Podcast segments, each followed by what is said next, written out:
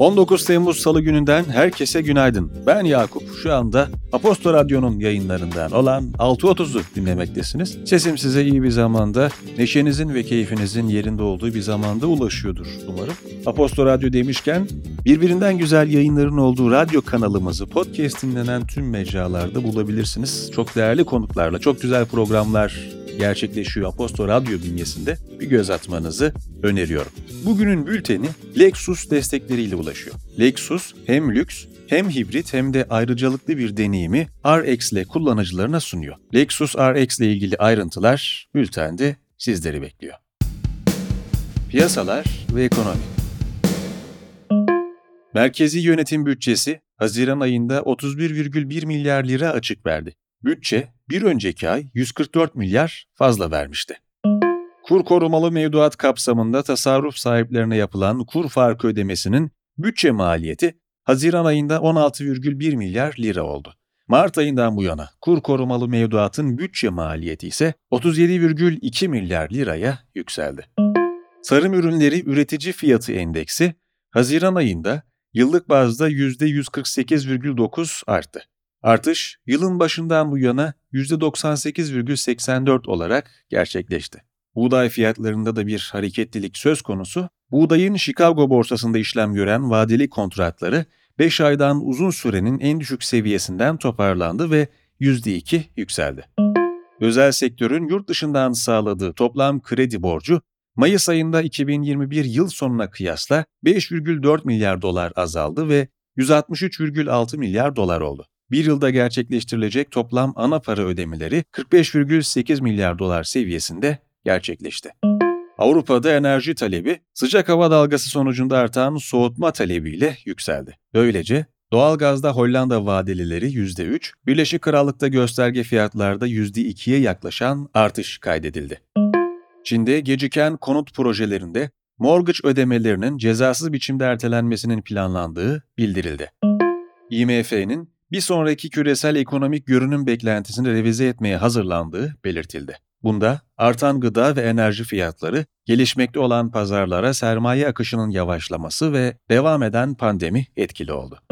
Societe General, ABD'de resesyon ihtimalinin önümüzdeki aylarda piyasayı domine etmesini beklediklerini belirterek yıl sonunda dolar TL kurunun 22'ye yükseleceği tahmininde bulundu. İş Dünyası Mars'a, Skittles çikolatalarında kullandığı katkı maddesi titanyum dioksitin beyin hasarına yol açabildiği nedeniyle bir tüketici dava açtı. Maddenin önümüzdeki ay Avrupa Birliği'nde yasaklanacağı aktarılırken şirket maddenin oranının ilgili düzenlemelere uygun olduğunu belirtti. S&P 500 şirketlerinin CEO'ları 2021'de ortalama 18,3 milyon dolar kazandı. Bu tutar çalışanların aldığı ortalama ücretin 324 katı. GlaxoSmithKline'ın tüketici sağlığı birimi yeniden yapılanma kapsamında şirketten ayrılarak Allian adıyla Londra borsasında işlem görmeye başladı. 31 milyar sterlin değerlemeye sahip şirket, bünyesinde Sensodyne, Centrum ve Otriven gibi markaları barındırıyor. Birleşik Krallığın Rekabet Kurumu, Meta'nın GIF platformu GIF'yi satmasına dair verdiği kararı yeniden değerlendireceğini açıkladı. Ryanair, Voloty ve EasyJet gibi düşük maliyetli hava yolları çalışanlarıyla bazı hava trafik kontrolörleri sendikaları İtalya'da grev yaptı. 4 saat süren uzun çalışma saatleri ve kötü çalışma koşullarına karşı gerçekleşen grev sonucunda yaklaşık 500 uçuşun iptal edildiği aktarıldı. Binance, Hollanda'da kayıtlı olmadan hizmet verdiği gerekçesiyle 3,3 milyon avro para cezasına çarptırıldı. Hollanda Merkez Bankası, şirketin kara para aklama yasalarını ihlal ederek rekabet avantajı elde ettiğini belirtti. Rolls-Royce'un hidrojenin uçağa güvenli bir şekilde güç sağlayıp sağlayamayacağını test etmek için saha denemelerine başlayacağı duyuruldu. İlk deneme bu yıl Birleşik Krallık'ta sivil ve askeri uçaklara güç sağlayan AE 2100 turboprop motorlarından biriyle gerçekleştirilecek. Politika Cumhurbaşkanı Erdoğan, kredi geri ödemelerinin herhangi bir farkı veya faiz farkı olmaksızın sadece alınan kredi rakamı üzerinden yapılmasını kararlaştırdık dedi. İsveç ve Finlandiya ile imzalanan üçlü memoranduma da değinen Erdoğan, İsveç ve Finlandiya'nın şartlarımızı yerine getirecek adımı atmamaları halinde süreci donduracağımızı hatırlatmak isterim açıklamasında bulundu. Milli Savunma Bakanı Hulusi Akar, Ukrayna limanlarında bekleyen tahılların sevkiyatına dair tahıl ve gıda maddelerinin taşınması için bir plan üzerinde, genel prensipler üzerinde anlaşmaya varıldı. Bunun somut uygulama planına dönüşmesi için gayretlerimizi sürdürüyoruz. Bu hafta içinde bununla ilgili bir toplantı yapılması muhtemel dedi. Editörümüzün de bir önerisi var. Bugün Cumhurbaşkanı Erdoğan'ın Tahran'da Rusya Devlet Başkanı Putin ve İran Cumhurbaşkanı Reisi ile bir araya geleceği toplantı öncesi El Cezire'nin hazırladığı Neler Bilmeliyiz temalı makaleye göz atmak iyi olur diyor. Koç Üniversitesi'nde taşeron firmaya bağlı çalışan temizlik işçileri sosyal haklarını ve bayram ikramiyelerini alamadıkları gerekçesiyle eylem düzenledi. Jandarmanın müdahale ederek işçileri gözaltına aldığı belirtildi. İşçilerin üniversite yönetimiyle görüşmek istedikleri ancak yönetimin bunu kabul etmediği bildirildi. CHP Diyarbakır İl Başkanlığı'na Ankara 9. Sulh Hukuk Mahkemesi tarafından zamanında kongre yapmadıkları gerekçesiyle kayyum atanmasına karar verildiği aktarıldı. İran'da rejimin kadınların başörtüsüne ve kıyafetlerine yönelik denetlemeleri ve cezaları artırmasına tepki gösteriliyor. Hükümetin 12 Temmuz'u Tesettür ve İffet Günü ilan etmesine pek çok kadın tepki gösterirken aktivistler kadınları başörtülerini açarak fotoğraflarını sosyal medyada paylaşmaya davet etmişti.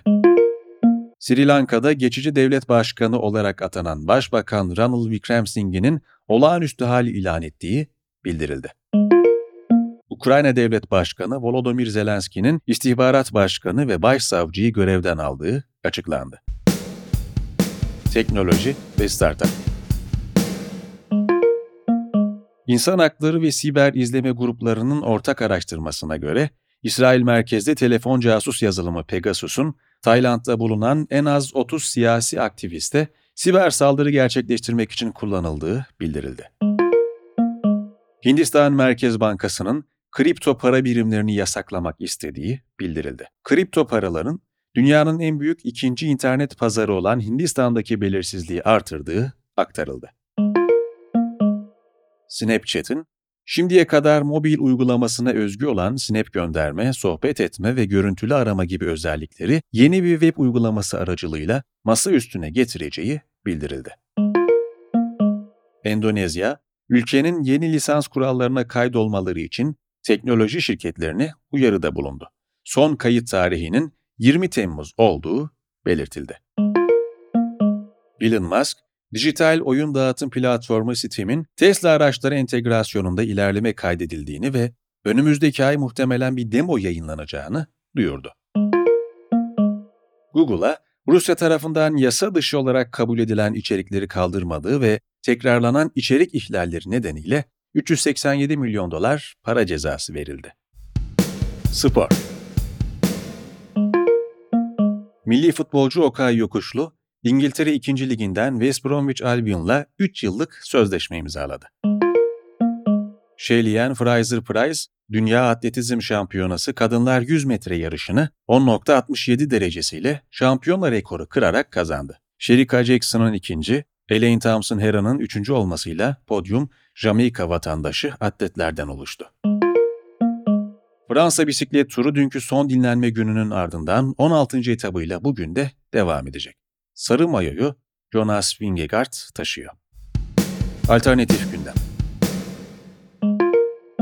İzmir'in Kanal İstanbul'u olarak nitelendirilen Çeşme projesine karşı açılan davada Danıştay, yürütmeyi durdurma talebinin reddine karar verdi. Bilirkişi raporunda projenin kamu yararına uygun olmadığı belirtilmişti. Danıştay'ın kararı tepki çekti. Avrupa'da etkili olan ve orman yangınlarına yol açan sıcak hava nedeniyle Fransa, İspanya ve Portekiz'de en az 1027 kişi hayatını kaybetti. Fransa'nın bazı bölgelerinde sıcaklığın 42 dereceyi geçmesi bekleniyor.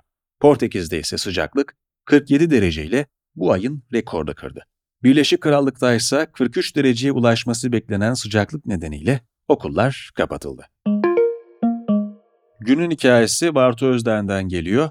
Başlık Canikli dosyası ve Yeni Şafak'ın bir garip haberi. Metin Cihan'ın Nurettin Canikli'ye ilişkin yayınladığı belgelerin ardından Yeni Şafak'ın Mevlüt Uysal'a yönelik yayınladığı haber AK Parti'de çatlak olarak yorumlandı. Bartu konuyla ilgili birçok önemli detayı sizlerle buluşturuyor. Mutlaka göz atın derim.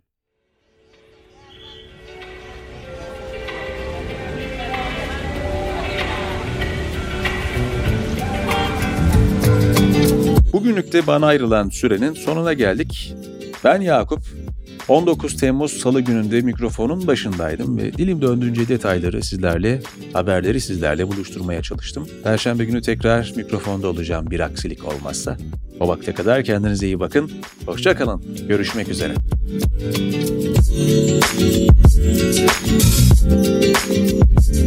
Müzik